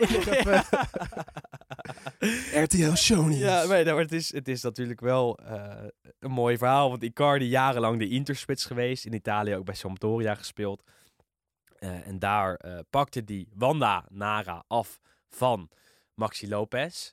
Eh, kunnen we toch wel stellen, die drie waren heel goed met elkaar bevriend. Wanda stapte over destijds naar Mauro. Dat was bij Inter een enorme soap ook, omdat Wanda ondertussen de zaakwaarnemer werd van Icardi. Icardi boos, wilde een be- beter contract, ging met ruzie weg bij Inter naar Paris Saint-Germain. En nu is het verhaal dat Icardi is vreemd gegaan eh, met een Argentijns model, Eh, actrice, actrice. Eh, en dat werd weer breed uitgemeten in de Franse pers. En op Twitter en overal. En dat is En natuurlijk, FC Roelie ja, op zijn dat is natuurlijk het, het, het pijnlijke van 2021. Dat het ook gewoon heel erg publiekelijk is. ja, En dat is natuurlijk het, eigenlijk het allermooiste. Is gewoon dat zowel Wanda als Mauro Icardi ook gewoon op social media heel erg actief zijn. En ook gewoon allebei ze kiezen er zelf voor. blij- blijven posten. En dat, dat is natuurlijk het belachelijke. En dan krijg je natuurlijk ook dat Mauricio Pochettino vragen krijgt tijdens een Champions League voorbereiding Ja, ja. over de relatie van Mauro Icardi, die dus ook al een paar dagen niet heeft getraind. Maar dan denk je toch ook, Het is toch hilarisch? man. Nee, maar je, het je is bent team, fantastisch je- dit? je- het is fantastisch, maar je bent teamgenoot van hem. Je speelt profvoetbal. En dan denk je toch ook, jezus jongen, eh, ik zit met een of andere clown in het team. het is toch ook- die, die, het is ook een clown. En dit is precies de reden waarom hij eh, geen profvoetballer is, maar soapster. Het is altijd is er wel wat. En zeker met die Wanda eromheen. Ja, het Het is ook zijn En ook het verhaal. En Het was- fantastisch. Ik, ik geniet het, begon, het begon hoor. natuurlijk, wat was het, drie dagen geleden dat eh, Wanda op, op Instagram Stories had gezegd. eh, weer een familie die je naar de kloot hebt geholpen doordat Ja. je met een of andere sled naar bed bent geweest. Nou goed, toen begonnen de poppetjes natuurlijk een beetje te dansen. Het was nu gisteren, had dan, Icardi had dan weer een fotootje dat hij aan het knuffelen was met Wanda met hartjes erbij. Nou, Dan vervolgens een foto van Wanda met een lege hand, of tenminste een hand zonder ring erop. Ik vind mijn hand mooier zonder sieraden. Het is niet Het normaal. het verhaal in de, in Gazzetta was nu ook dat ze eh, een, eh, een ehm, detective, een privédetective erop had gezet om te kijken of Icardi vreemd ging. Ja, eh, Wes, ik heb nog geen vriendin, maar als ik een vriendin heb ooit, eh, laat me dan niet zo'n relatie hebben. Holy shit. dat hé. kies je zelf voor toch? Niet normaal. Dus je kiest er zelf voor, maar met, met al die Instagram dingen, al die, die, die, die, die spionageverhalen, al dat drama eromheen. Kijk, je geniet er als buitenstaander van. Maar stel je bent Mauro of je bent Wanda. Ja, die genieten er ook van. Ja, die genieten er ook van. Die krijgen er ook aan. Het. En wat je altijd kan niet- doen als je je vriendin zat bent, sluit ze gewoon lekker op in de slaapkamer. Zo is het. Dat was de aflevering van deze week. Volgende week kijken we terug op het eh, mooie duel tussen Inter en Juve. En ook op de Champions League en Europa League en Conference League wedstrijden van deze week. Waarin eh, de Italiaanse teams weer actief zijn.